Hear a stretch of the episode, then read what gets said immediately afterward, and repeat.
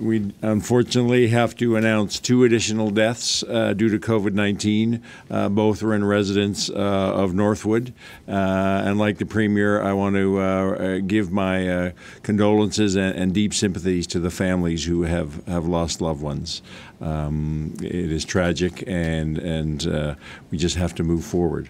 Uh, we now have a total of 12 Nova Scotians who have uh, died as a result of, of, COVID. And I think we all need to pause and just, uh, this is why we're doing what we're doing and we're having the restrictive measures. And, and please use this as a signal to understand uh, and remember and remind yourself of how serious COVID is and the implication or can be, and why we all have to continue to do uh, what we're asking you to do, what you've been ordered to do under the public health order to protect each other we now have a total. Uh, sorry, uh, we um, we now have we have 35 new cases of COVID uh, today, bringing the total number of confirmed cases to 772. We currently have 10 individuals in hospital. Three of those are in the ICU. We have now 330 people that have uh, recovered from their infection, and, and, and we can consider them to be resolved.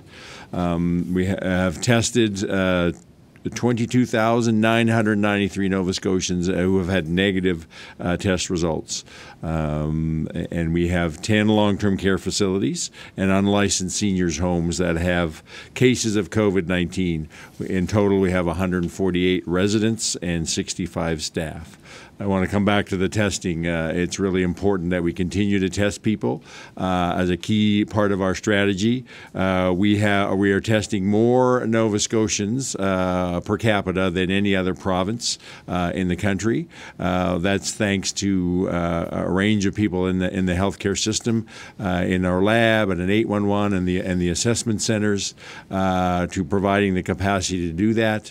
it's also thanks to Nova Scotians for recognizing the need when uh, when they uh, for COVID testing and coming forward as appropriate. And I want to remind Nova Scotians that we have uh, anybody no matter whether, whether you've traveled or not, no matter what part of the province you're in, if you have symptoms that could be COVID 19, um, that we want you to come forward and get tested. So if you have fever, two or more of fever, uh, new or worsening cough, headache, sore throat, or runny nose. Uh, if you have two or more of those symptoms, if you're able to and have the online access, go to the online 811 assessment uh, tool and then uh, uh, follow the directions as you uh, go through that tool. If you do not have the online capacity, uh, you can call 811 and uh, and they'll then do an assessment with you through their through their telehealth line. And either direction, whether it's online or through the telehealth line, if you're necessary, you'll be directed to an assessment center and and and be tested. And we have we we, have no challenges. We have uh, uh, uh very short wait times for 811, short wait times to get directed in uh, to be tested as we continue to process this uh, last weekend's unspeakable tragedy, I know many people continue to look for ways to show their their support and respect to the RCMP, to other police forces and first responders, as well as to the families and, and, and loved ones of the victims. Uh, however, uh, we are also dealing with COVID 19, so I'm renewing my call to ask Nova Scotians to please uh, find ways to uh, show your, your love, your, your, your respect, your support uh, in a virtual manner to do this safely so we do not allow COVID 19 uh, a further chance to get a foothold in, in our province. Uh, we know we st- people want to and are, are I've seen thing, uh, people organizing, gathering along the roads uh, or outside detachments. We have reports of people actually uh, approaching police officers uh, that would, in, in, normal times, would be very welcome gestures of handshakes uh, or even hugs, getting a photo together. Some people are offering foods to bringing food to our RCMP um, detachment in Truro that where we're people are working from. Um, it's a, unfortunately it's terrible that I have to say this, but please uh, we need you to not uh, do those things. Uh, we will get a time uh, in the future where we can have these more direct contacts, uh, but now we ask people to respect the rules around social distancing, around staying apart from each other.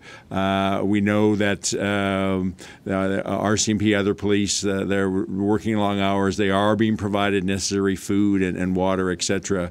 While we appreciate those those gestures, at this time, the, we ask people to not to not do that. Um, there are other ways that we can all show our, our, solidarity and our caring. The province has set up an online book of condolences.